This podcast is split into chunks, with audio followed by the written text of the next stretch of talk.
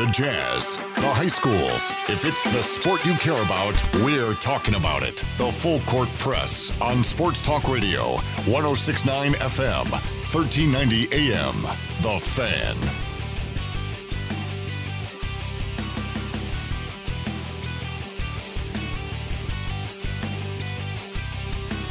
Full Court Press, Eric Frandsen, Ajay Salvesen here. Hour number two underway. Recap, a uh, quick recap of the first hour. We talked Utah Jazz basketball as they get ready for action again, back to back against San Antonio, Houston, Friday, Saturday, both at home. Pick six done and over with.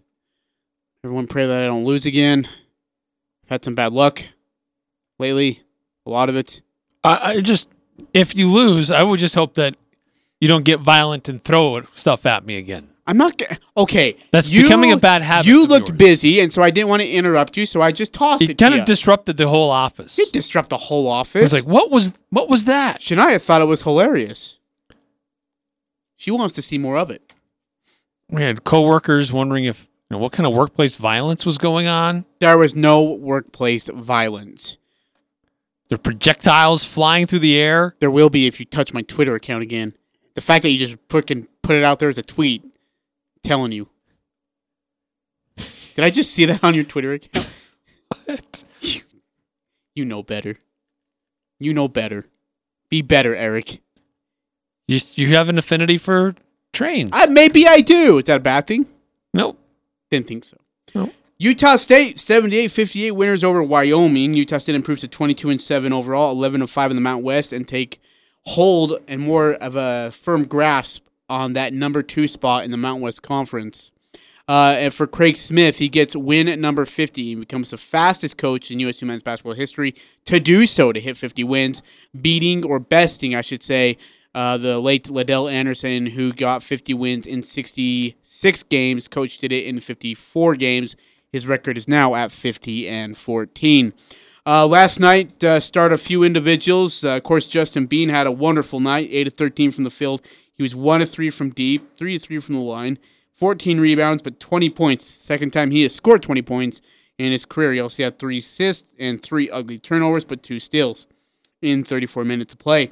Uh, Queta, 4 9 from the field. He had 15 boards, 8 points, and uh, was 0 2 at the line in 31 minutes. Sam Merrill, 9 of 13 from the line, 3 6 from deep, 5 of 5 from the line.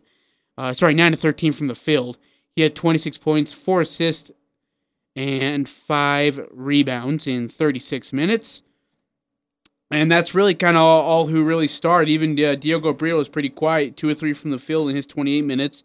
He had seven points. He was 2 2 at the line and 1 2 from deep.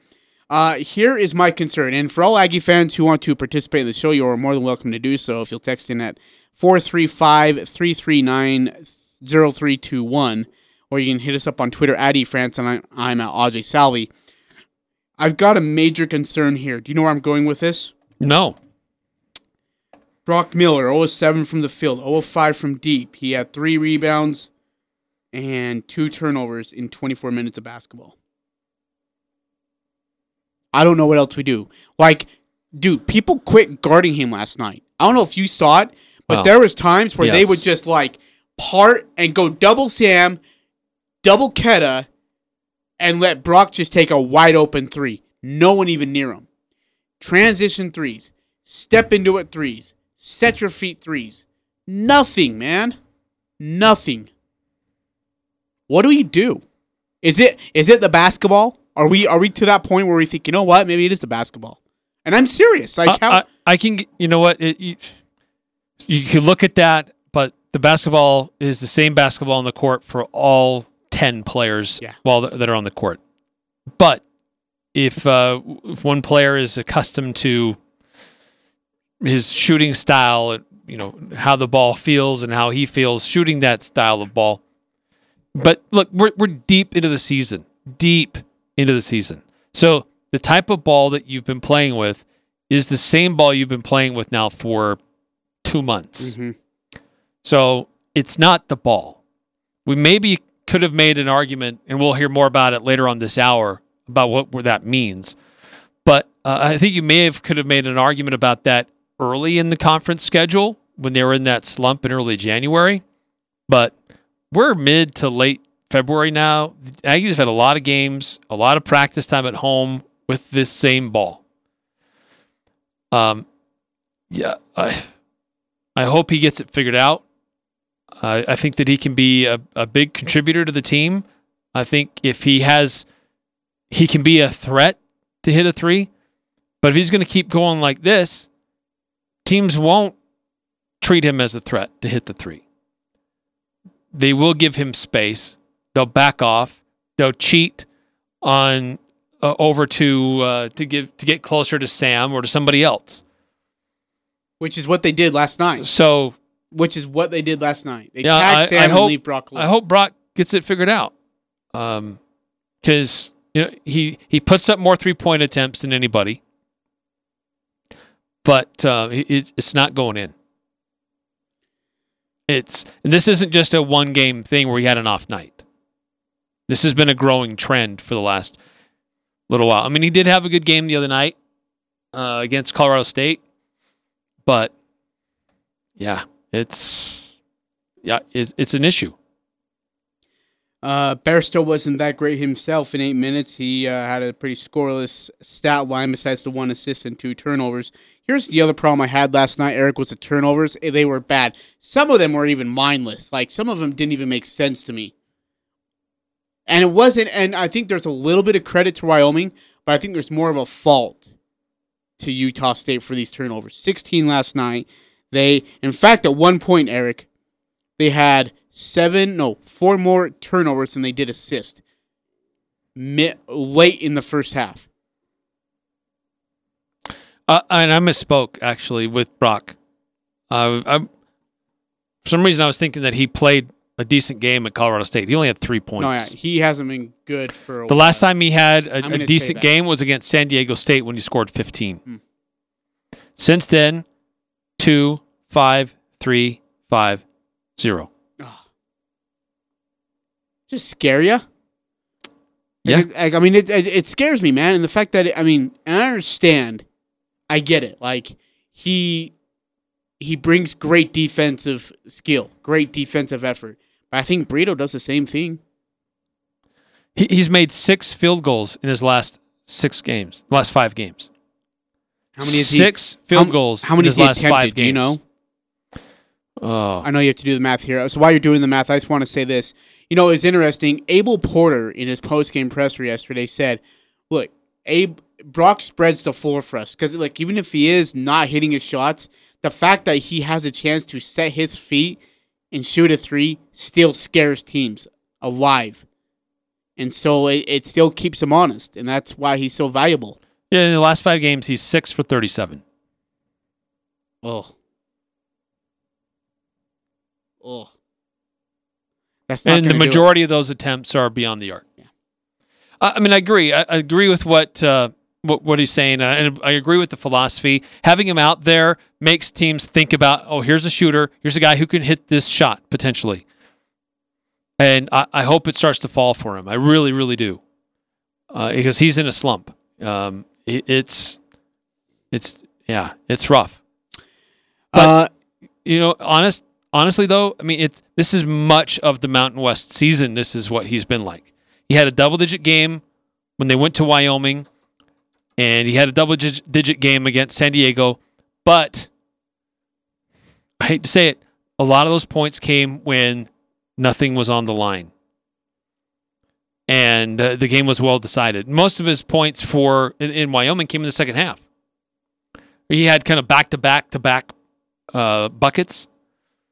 Um, but and, and against San Diego State, those were following. You know when the game was already out of hand. Uh, 9315 text in. And by the way, you can text into the show as well. 435 339 0321. 435 339 0321. We're talking Aggie basketball. Love to hear your thoughts uh, on last night's game and on the upcoming games as we finish out the regular season next week. Uh, 9315 says, I was at the game last night and it was troubling with Miller. I don't know what to think. The best was when Sam, uh, when he tricked that uh, Wyoming player with the way he was guarding and then went right to the hoop for an easy layup. that was actually pretty slick by yeah, Sam. Nice. Uh, he says uh, he continues. Sam's on his way to pass Grant, there was way too many turnovers last night. Uh, Sam is gonna pass Grant. I I'm pretty sure he will. Right now, he needs. He scored how many last night? Well, he needed to average 20 points a game for his final regular season games, and then the one tournament, tournament game. game. And he's he's well ahead He's of that He's well now. ahead of it right now, isn't He's he? at 24, 32, and 24. Uh, yeah. Uh, he's he's gonna get it. He to do it at home. He needed 45 last night and like 29 the next night, or flip flop that. But um, I don't know if he'll get that at home. He might end up getting it in New Mexico. Uh, I just got another text from one one eight one. How many uh turnovers did Queta have? He was brutal on those. Uh, Queta had two. Two turnovers. So here's how they, this is sad that we have to read the turnover line, but we're going to. Bean had three, Queta two, Sam three, uh, Abel one, Miller, Miller had two. and Bairstow had two. Grootfaam didn't have any. Anderson had two. Yep, and Diogo had one. 16 total. We've got issues. And Queta's got to quit like when he gets to the post, just go. Just just go. It ain't going to stop you. No one can stop that guy when he wants to get to the hoop. Yeah, I, I agree. If he can, I get though when the double's coming and it came at like blind sides on him where he and when I say blind side, what that means is when they come from behind and he can't see the guy coming, that's on Utah State's other guys to communicate with him. yeah, you, you don't want to throw the ball down into the post and then have him quickly turn right into a, a, a double team, and then he'll have nowhere to go. But at the same time, uh, you're right. I I, I understand what's being said. You kind of want him to have a little bit quicker action when he gets the ball. There's a little bit of this: get the ball, back him down, feel where the defender is, kind of get his spot. And, but that just gives the defense time to collapse and, and make life a little bit more congested. So uh, it would be, it would probably be better if he could, would be a little more decisive on what he wants to do, what he plans to do. I get it. Sometimes he's trying to read the defense a little bit, but uh, or if he was a better passer out of that, then I'd be totally fine with it. But uh, he was tremendous on the boards, on snagging everything that was around the rim. But I agree, he could be a little bit quicker, a little more decisive when he gets the ball in the post, and uh, he would he'd get a lot more points. If not at the rim making buckets, then he'd get him at the free throw line. Because when he gets the ball and has a quick action and is going right away, team players have to quickly react, and then they're off balance, and he forces them, and it creates pressure, and and uh, usually that goes in the offensive player's favor. There was that big stretch in the second half, or I think it may have been in the first half. Forgive me which one, but Alpha they went small. The Aggies did. They took out Kelly, they put in Anderson, and they went small, and Wyoming could not guard it. Alphonso was a big part of that. The Aggies went on a uh, 13-0 run, ending the half on a 15-2 run, holding Wyoming scoreless for the last six minutes or so. Uh, It was just huge, and I thought Anderson was a big part of that. Anderson looked like he was the like early part of the season, Alphonso Anderson, the one that we just fell in love with. If Anderson can keep that consistent, he's going to be very, very vital come the Mountain West Conference tournament. I, I totally agree. He has been uh, in at times just this tremendous asset for Utah State with just his size, his footwork, and his skill level. But uh, there've been there's been a stretch of games here where he hasn't quite been that same guy, and I don't know if it's because of the way the rotations have worked, if he's health issue, something else that's going on. But uh, I feel like he's starting to kind of get back into that.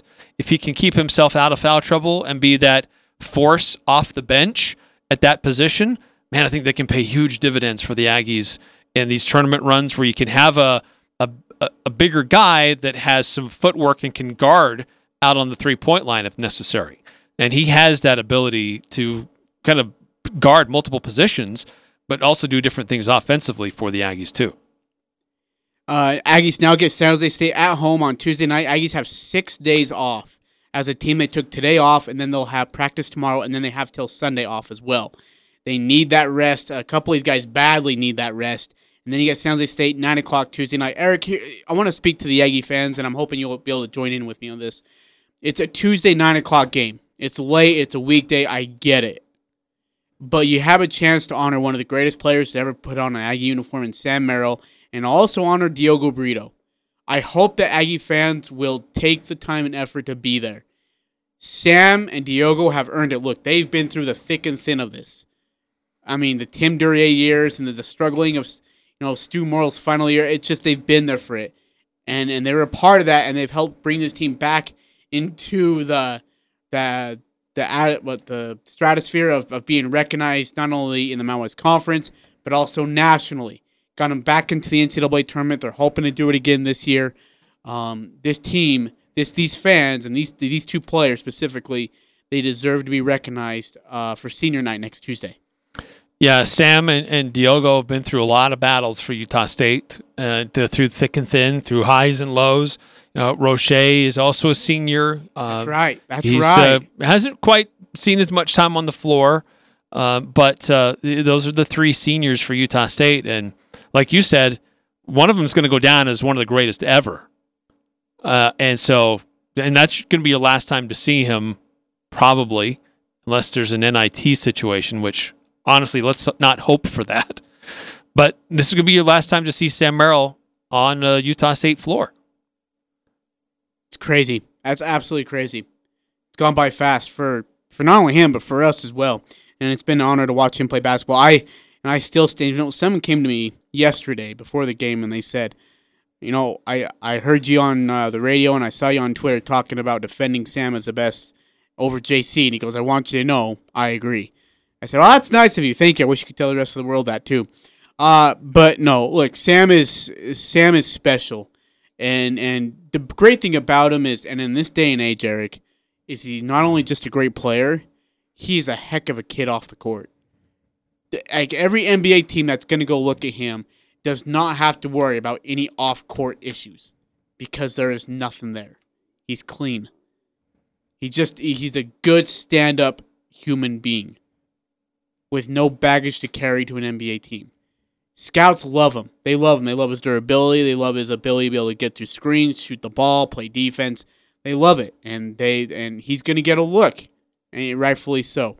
Uh, and I, I, look forward to seeing what his career takes uh, hold after uh, his time uh, being an Aggie in an Aggie jersey is completed. But hopefully, that's not for a while, including as we go deep into March in the NCAA tournament. Uh, Eric, uh, but you know what? I, just one more thing from last night. Um, I, I didn't think I thought that if the Utah State Aggie defense played like it has been playing, Wyoming wouldn't get to 60. They didn't. Uh, the Utah State defense has really gotten dialed in over this four game winning streak that they're on right now. I just think that they're really playing at a higher level, getting to their positions better, uh, taking away what the other teams are comfortable doing. Uh, Hendricks uh, again, Boy, struggled from beyond the arc. Having struggles with this. Sam guarded him so well. He I did. Uh, that was a fun matchup to watch, and you know what? It's it's great seeing somebody from around here playing at the collegiate level. It's too bad they couldn't be in an Aggie uniform. Yeah, but uh, you you could tell it, that was an important game for him, uh, and I kind of feel bad he wasn't able to, to do a little better, uh, just just for his sake and his family and the folks around here who very close to him. But um, but I, I thought that uh, what Utah State did, especially taking away Hunter Maldonado, who's oh my really gosh. their he's their leading guy. I don't know how we go make him go two at twelve. Was that what he was? Was he two at twelve? He was two for twelve. Oh god. and just that that Utah State defense has been, I, I think, under talked about. I don't know the right way. Uh, underrepresented in yeah. how we're talking about Utah State these yeah. days. Uh, it was kind of cool actually. Towards the end of the game, uh, I think it was Abel or somebody shooting free throws, and and Sam saw Hendricks and he walked kind of he, he left his guy, and walked over to Hendricks and just pat him on the back and and Sam likes to talk to people. I mean, he doesn't talk trash. He just has a conversation with them. It's not like, hey, dude, we're lighting you up, guys, again. Man, that sucks that you went to Wyoming. It's nothing like that. It's it's simple conversation. I've never heard it, but with I mean, just a smile on his face, and him and Hendricks had a quick chat for a little bit, and then Sam walked back over it's it's pretty cool. I, I, you're right. I think you bring a great point. It's a local kid who wanted to do something great, who had a chance to come back home and play in front of his home. He, in fact, I saw some of his family last night. Um, and then of course Sam Merrill, who is the local hero here, I guess if you will, coming from Bountiful, uh, and everything that he's meant for Utah State. Um, it was a great matchup to watch. I thought Sam just did what he does. Like he takes it personal in a respectful way when it's Hendricks coming back home. Oh, it's it's Hendricks. Everybody's got to go see Hendricks to see him play. What can he do? And Sam's like, you're gonna go to see me play. You're you're you're watching offense, but maybe in your eyes, the wrong one showed up. And and for Sam Merrill, he took care of business. A couple notes here before we uh, conclude this segment. Uh, as I already mentioned, Utah State improved to 22 and 7 on the year, and its 22 wins uh, uh, this season are tied for the 18th most in school history. Uh, USU has also improved to, improved to 11 and 5 in the Mountain West play, 23rd time in school history, including the third time in the Mountain West. It has won 11 plus league games. USU is now 66 and 58 all time in Mountain West play. USU won four straight games against Wyoming, which is the longest winning streak against the Cowboys since it also won four straight in 59 and 60, Eric. That's a span of 31 games. Overall, USU is now 31 and 51 against Wyoming, which includes 21 and 17 in the known home games. Uh, speaking of shooting, Utah State shot 50% from the field for the eighth time this year and is 8 0 in those games. They also shot 33% from three point and is now 15 and 3 on the season when making at least 30% of those three pointers. Wyoming shot just 36.8 from the field. It was the 17th time this year that its USU has held its opponent to under 40% shooting overall. For Sam Merrill, you're going to like this, Eric. The, the, just the list here is amazing. He scored in double figures for the 20th straight game, 26th time in this year, and 103rd time in his career. He has 103 double figure scoring games for the third most in school history. Uh, it's also the 14th time this year and 41st time in his career he has scored at least 20 in a game. Overall, Merrill has now scored 20 plus points in each of his last three games and four of his last five. With his 26, he now has 2,078. He trails just uh, Greg Grant and Jaycee Carroll on the all-time scoring list.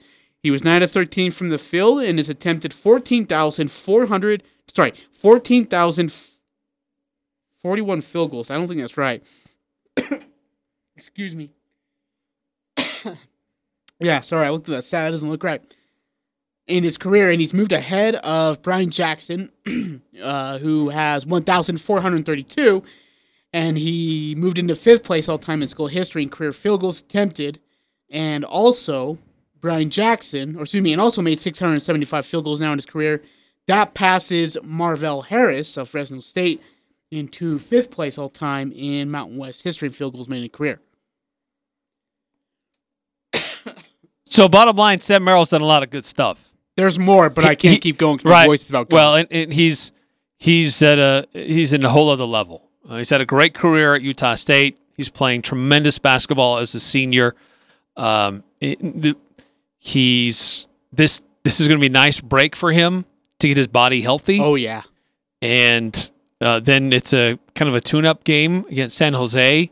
Nothing against the Spartans, but it's what it is. it's a tune-up game. Yeah, and, and then it's uh to close it out on the road at a tough place to play at New Mexico, but The Pit. that's a team that's been struggling.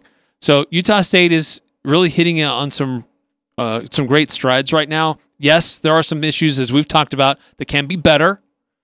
Um, to uh, if they want to be in contention to be in that conference championship game and then make it to the NCAA tournament, but um, yeah, they're looking good.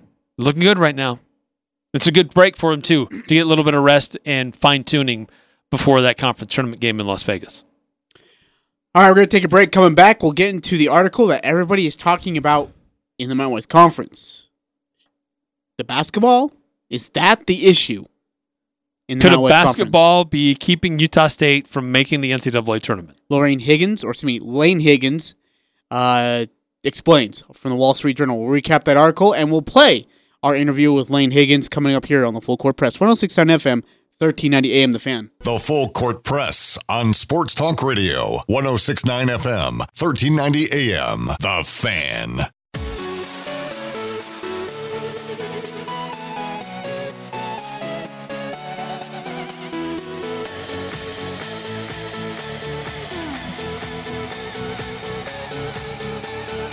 Eric Frandsen and Ajay South Full Court Press, 527 your time here in the second hour on Thursday, February 20th.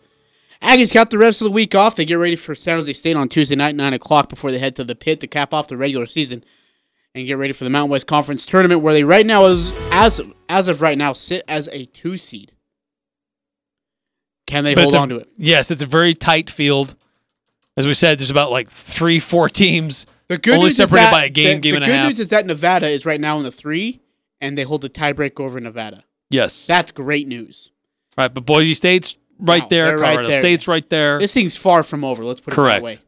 But Eric, if you win out, everything else is taken care of. All you have to do is win your ball games, and you get the two seed. That's all you have to do. Win the next two. the question may be, what ball do you play with in those oh, games? Oh boy. So great piece in the Wall Street Journal today. Oh boy. Laine Higgins put it together, did the research, reached out several different people. We had a chance to catch up with her earlier today. Oh, are we playing that now? Cool. I didn't know. Hold on.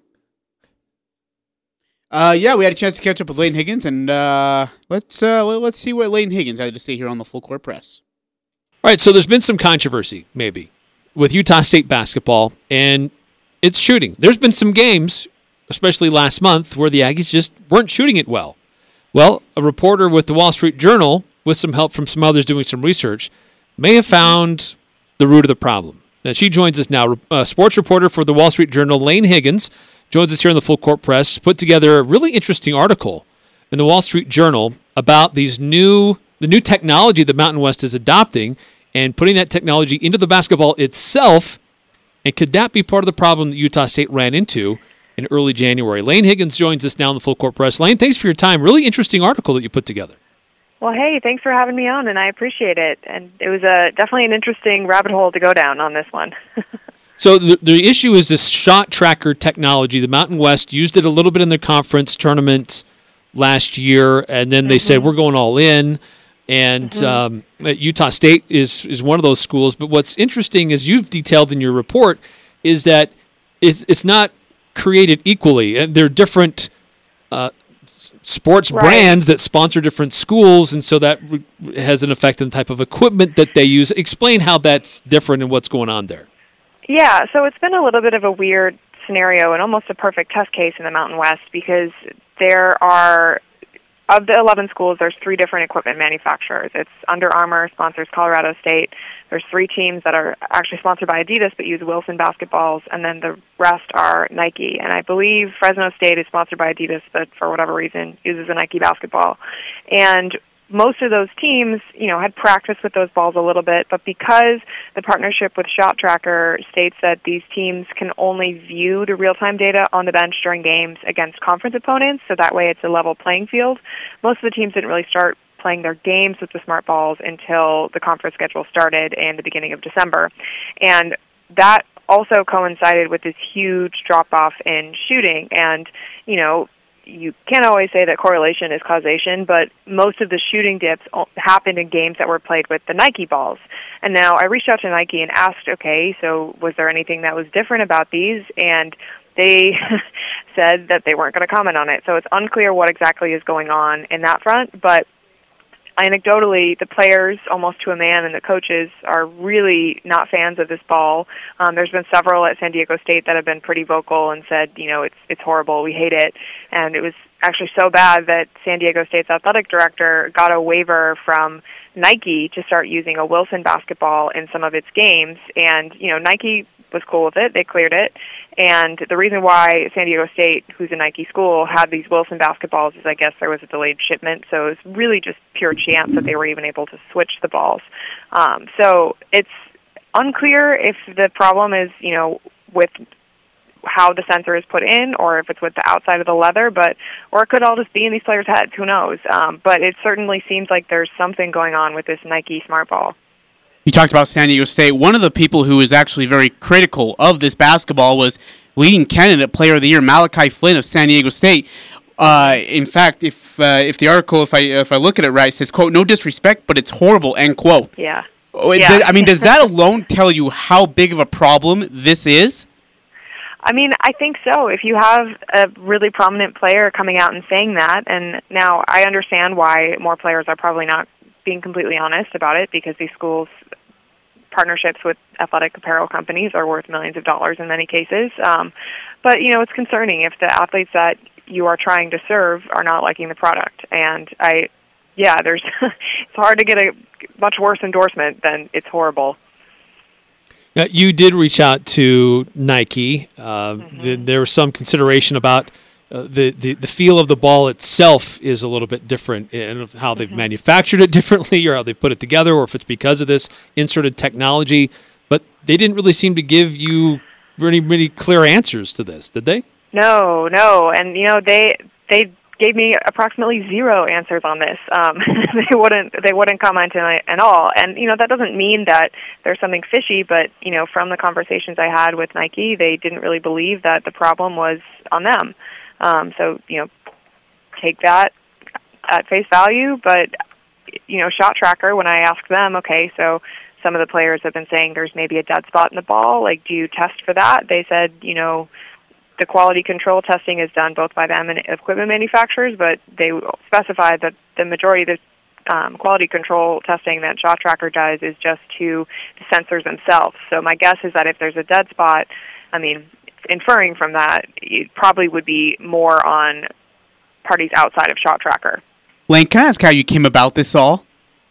Yeah, so I was reading about San Diego State when they went on. I think they were now 22 and 0 when I first started researching this, so a few games back. And one of the things that kept coming up in some of the articles I was reading is these comments about the ball. And I was like, okay, this is weird. And that sort of led me down a rabbit hole to a data scientist named Neil White who had done a study for the about this and how the shooting percentages were being affected and whether turnovers were being affected, um, kind of just on his own on a personal blog. So I reached out to Neil and we um, he pulled a bunch of data and was incredibly helpful for the story and helped us kind of visualize okay what exactly is going on because um, you know I, I like numbers, but I am nowhere near as capable with them as Neil. So that was great to have the help of someone who could really dig into this and see and prove through um, you know his statistical analysis that something's going on. That was interesting how you looked specifically at a couple of Utah State situations in some of their games early in the season when they're starting to use these balls. And uh, Yeah. Sam Merrill specifically, just how significantly different his shooting percentages were with this brand of basketball. No, it is pretty wild. And again, it's hard in college basketball when you have a small sample size because even when you look at all of Utah State's conference games, it's only, you know, a dozen, maybe more, that were played in December and January. Um, so it could have just been coincidence that in the games that he played with the Nike ball, he just really wasn't hot those nights. But given that you know, there's such a stark difference that's consistent between his performances with the Wilson and Under Armour balls versus the Nike balls. It seems like there's something at stake there, um, and you know, something going on. And it's hard to say that a different ball would have resulted in more wins in all of the games. Um, some of Utah State's losses in the early part of the conference season were blowouts to the tune of, you know, 17, 19, 20 point losses or so. But they had two games that were very close, um, one of which was against San Diego State. And, you know, who knows if you because there's a huge mental component of basketball that comes with you know making one shot. So if you make one great three, maybe you think you've got it, and you're going to start making more. So you don't know you know at what point in the game if there was a pivotal shot that was missed that maybe if it was made if that turns the momentum. So it's it's hard to say kind of how this would affect a win loss record, but it certainly put the Aggies in a position where they have to win out if they I mean more or less if they want to be a, a really strong contender for getting an at-large bid at the NCAA tournament. Great, excuse me. Granted, if they continue to win and end up beating San Diego State or whoever else they come across in the Mountain West Conference tournament and in the automatic bid, they have a way in that way too. But it certainly kind of ratchets up the stakes. Well, and, and if you, as you've detailed in your report, the Utah State shooting averages have kind of come back to the mean, mm-hmm. but Utah State's getting used to this ball that they use. When they go to the, mm-hmm. the conference tournament, the conference itself is using the Nike ball. So will Right. Utah State have a bit of an edge over those who have not really played that much with this Nike ball, perhaps? It's poss- it's possible, but there's enough teams. I mean, every single team in the Mountain West has played multiple games with the Nike balls at this point. Whether they are, you know, playing their home games with them is a different story. But I imagine that because if you look at the trends across the entire Mountain West, every team in the conference initially shot poorly with the Nike ball, and it's normalized for almost every team. So I imagine that any sort of advantage is probably pretty slim at this point because all the teams have had time to adjust. Um, but yeah, in in theory, the Nike schools like Utah State would be a little bit more acquainted. I, I gotta ask, do you know when Utah State started to use these basketballs for at least for this year? Do you know what game that was, or was it at the very start of the season? I believe it was their first conference game in December. Um, I'm Versus Fresno, then, right? Yeah, because Fresno is also a Nike school. But I can get confirmation on that. I spoke with the associate commissioner, um, Dan Butterly, about when the school started using them, and he said that he thinks it was that game, but he said, you know, again, it's possible they used it in some non-conference games before that. So then, but, but games before that, they weren't using the same basketball. They're using a different basketball than leading up to here to this December fourth game versus Fresno State. Does that Yeah. cause a huge con- like? Did that cause like a red flag in your mind, thinking, "Wait a minute, you're just using this brand new basketball, not just I guess in the start of the season, but as we start conference play." uh, What was your thought process as you heard these? You know, I didn't think it was that crazy just because there are so many different equipment manufacturers that have partnerships with NCAA teams and Okay. and you know, it's possible that a te- you could play schools that are only sponsored by Wilson and then all of a sudden your 10th game of the season is against Colorado State and you're playing with an Under Armour ball. And in theory, both teams are using the ball, so whatever disadvantage it is to you should sort of be also affecting the other team sure. if they're saying it's slippery. Um, but you know, it's it's hard to say. It it didn't seem like a outright red flag, but it certainly is interesting that it's played out the way it has. You, uh, you you talk about a lot of the things with the Mountain West Conference as a whole, but you take a specific look at Utah State in your article. Uh, didn't seem like they gave you a lot of meat when you were trying to find some information. A, a brief statement from the university. What was that process like, and what did they give you? Yeah, well, we um, we have a policy at the Wall Street Journal where every time that you're writing a story and you're reaching out or writing about someone, regardless of whether you know they're the centerpiece, well, in this case they kind of were, you have to reach out and try to get a comment. And I had reached out and had gone back and forth, had some conversations, not direct retribution, with um, some folks at Utah State, and they were pretty candid in their assessment, but they did not feel comfortable sharing um, some of their thoughts, you know, positive and negative about the partnership and about the balls. So they opted to go for a more neutral path on that. And um, you know, if you consider the ramifications of any sort of statement saying, "Oh, we're blaming the ball," you never know how that's interpreted by the players or the coaches or the fans. So I think it's I I, I totally understand why they chose to take the route they did. Do you think that they use these same basketballs next year, or do they move on to something else? I don't know. That is a that is a great question. Um, the partnership with ShotTracker is for five years, so in theory they'd be using these same basketballs. Um, I don't know if you know the equipment manufacturers are making tweaks, and if that's what happened here. Um, I don't know if they are going to try to switch manufacturers. Um, you know, the Nike schools would try to move away, but I imagine, you know, like anything new, you eventually do get used to it. So it might not be an issue by next year because these players will have dribbled and shot with the basketball so much that they won't even remember what the old ones are like. So it's it's hard to say. Again, we're talking to Laine Higgins. She's a sports reporter for the Wall Street Journal. Really interesting piece that she's put together. is titled "Missed the NCAA Tournament?" Question mark. Blame the ball.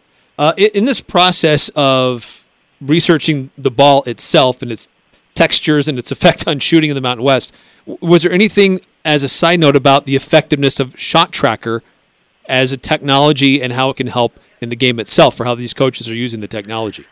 Yeah, so the issue is not with the efficacy of the sensors. All of those seem to be operating just fine. And what technology ShotTracker allows you to access is actually pretty cool. Like, for instance, because the sensors that are in the jerseys, in you know the rafters of the facility, and in the basketball are tracking coordinates and location data, you can tell. Okay, so if you have a play where you pass four times, what is how efficient are you versus a play where you pass three times. So it's that kind of advanced analytics that you can see, and I think per their website there are 70 different ones, and I. For sake of everyone, I'm not going to list more. Um, I think that you know that's something that the coaches can see, and if they're playing against a team and realizing, okay, if we're passing a lot, this team is figuring out a way to block our shots. We need to switch it up and just really drive right away. They can do that in real time and adjust. But that sort of depends on how much the coaches and the staff want to be using the technology. So there are some programs. Um, I think Colorado State is actually one where they've been using it a ton, and the coaches have super bought in, and you know they're changing their strategy of playing around it. And there are other coaches that have been a little bit more I wouldn't say skeptical, but they don't use it quite to the same degree.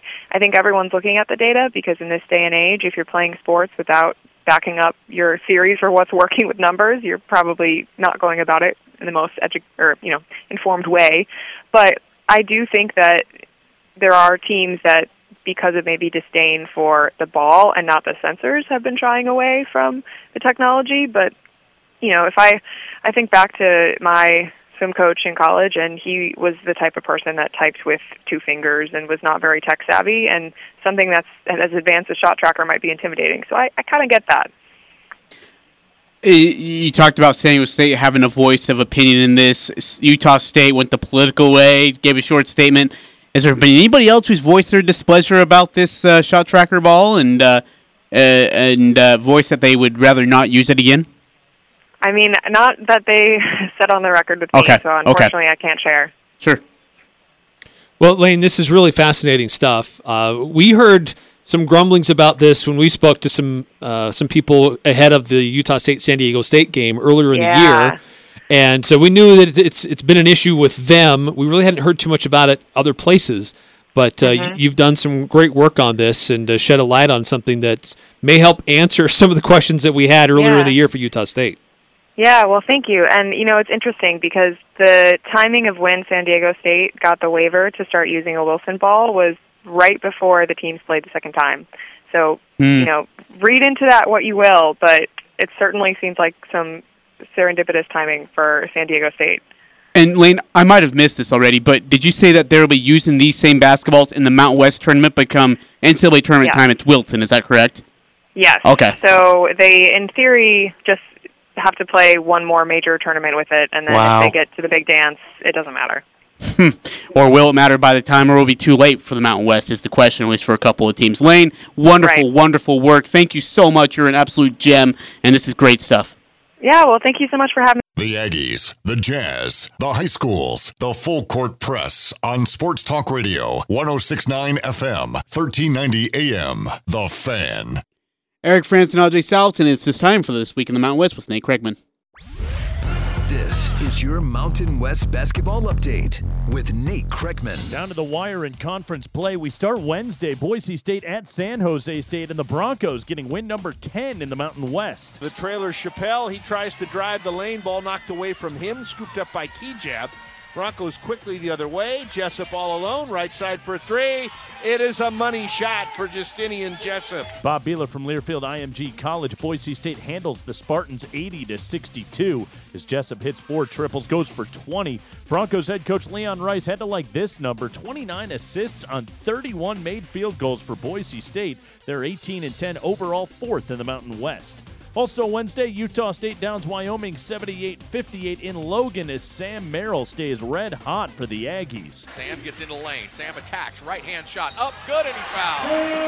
Sam doing what Sam usually does, putting exclamation points on games. Scott Gerard on 1280 the zone. Merrill leads the way with 26 for Utah State. They've won five in a row. Merrill averaging 24 a game on that win streak.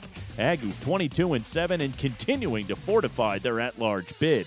The other Wednesday final, Fresno State 71, Air Force 62. Tuesday, Steve Alford and Craig Neal return to the pit. Nevada beats New Mexico 88 74. Jalen Harris 28 and 11, making his postseason award case. And UNLV overwhelms Colorado State at the Thomas and Mack. Bounce pass right side to Hardy. Hardy back to Eli. Eli, great no look pass to Bryce Hamilton for the layup. What a pass by Elijah Mitru Long. John Sandler on ESPN 1100. Rebels win big 80 56. Bryce Hamilton 25 points. Women's Hoops Wednesday. Air Force stuns Fresno State 88 65 at Clune Arena. First conference loss for the Mountain West champ Bulldogs. And that's your Mountain West basketball update. I'm Nate Kreckman. Thank you, Nate. More of the Full Court Press coming up on 1069 FM, 1390 AM, The Fan. Talking the sports you care about. The Full Court Press on Sports Talk Radio, 1069 FM, 1390 AM. The Fan.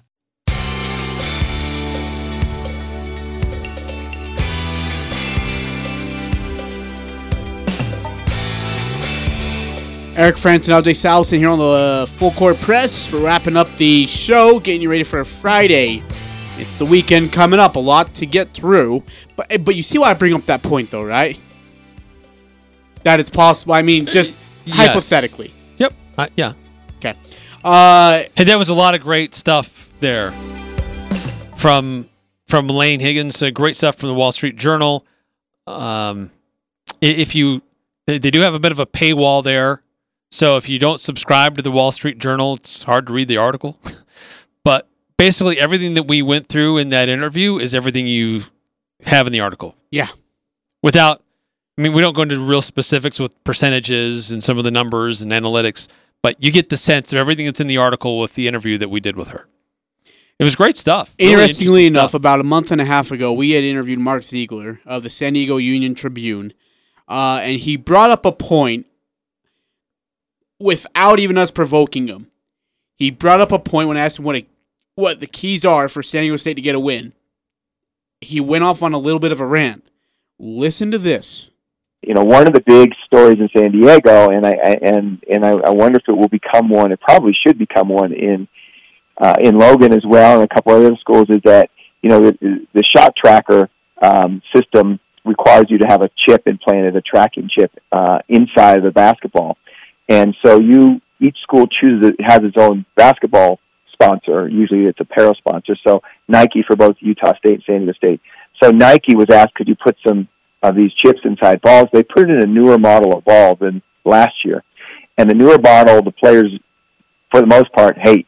It's got narrow grooves, uh, shallower gro- grooves. It's got a different texture to it. I felt it. I'm a basketball player myself. I know a good basketball from bad one. I didn't like it either.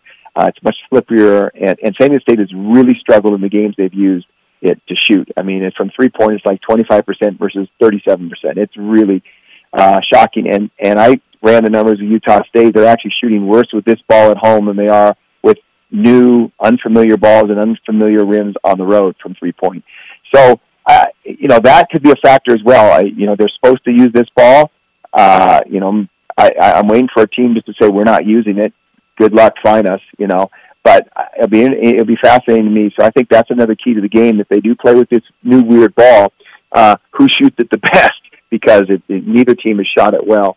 Unprovoked, all we were asking is what his keys to the game were, and this came out. A month and a half later, here comes the Wall Street Journal. I- I'll be honest, Ajay. Listening back to that, I'm kicking myself because Me too. like he I just laid something at our feet and we did nothing with it. Yeah, we're like, okay, well, all right. we didn't Thanks, really Mark. talk Appreciate to the your time. USU coaches, but he's right. I mean, as it's detailed by Laine in her article, Utah State shot 28% from the arc with this ball, uh, compared to 48% overall, Uh, and well, and 48% overall with a different brand of basketball, 35% from beyond three, and 54% overall. Wow. dramatic Wow. difference. Dramatic It, difference. it, it just, and I, I- I'm with you. I'm so with you that he threw this at our feet, laid it out, color coded it for us, and we're like, oh, thanks for your time, Mark. Appreciate you. Not a word until the Wall Street Journal comes out. And Mark probably saw my tweet and was like, dude, I talked to you guys like a month and a half a month ago, and a half ago. I mean, it's just amazing to me. But uh, here it is. Wall Street Journal. Missed the NCAA tournament? Question mark. Blame the ball. It's on the Wall Street Journal. Uh, it's it's a really good article, We- and then you can find our interview with Laine Higgins, the author of that article, on our podcast and on It's, uh, 106 the interview, the isolated interview with just her, is available now. Yep, it is now. So you can you don't have to wait for the full show to be posted. You can go to 1069thefan.com and go listen to that interview. It's really really interesting stuff. All right, well, we'll get you ready for a Friday starting tomorrow. A lot to get through as we get you through the weekend. Friday five best. Five Friday best five Utah best. State big men. Mm, can't wait for Ooh, another that'll argument be to juicy. explode. Eric Frandsen and RJ Salvesen. Good night, everybody.